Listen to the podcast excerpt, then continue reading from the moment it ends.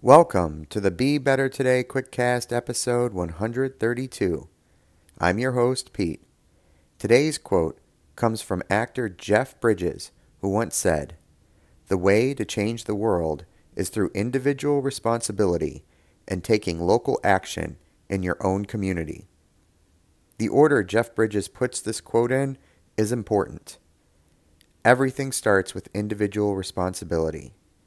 We cannot blame others for the ills of our community if we are active participants by denying our own responsibility. It cannot always be what others are not doing. Once we have looked in the mirror, then we need to get into the community. That doesn't mean mere lip service, it means doing real, tangible action. These are some great rules to abide by. Now, let's get out there and be better today.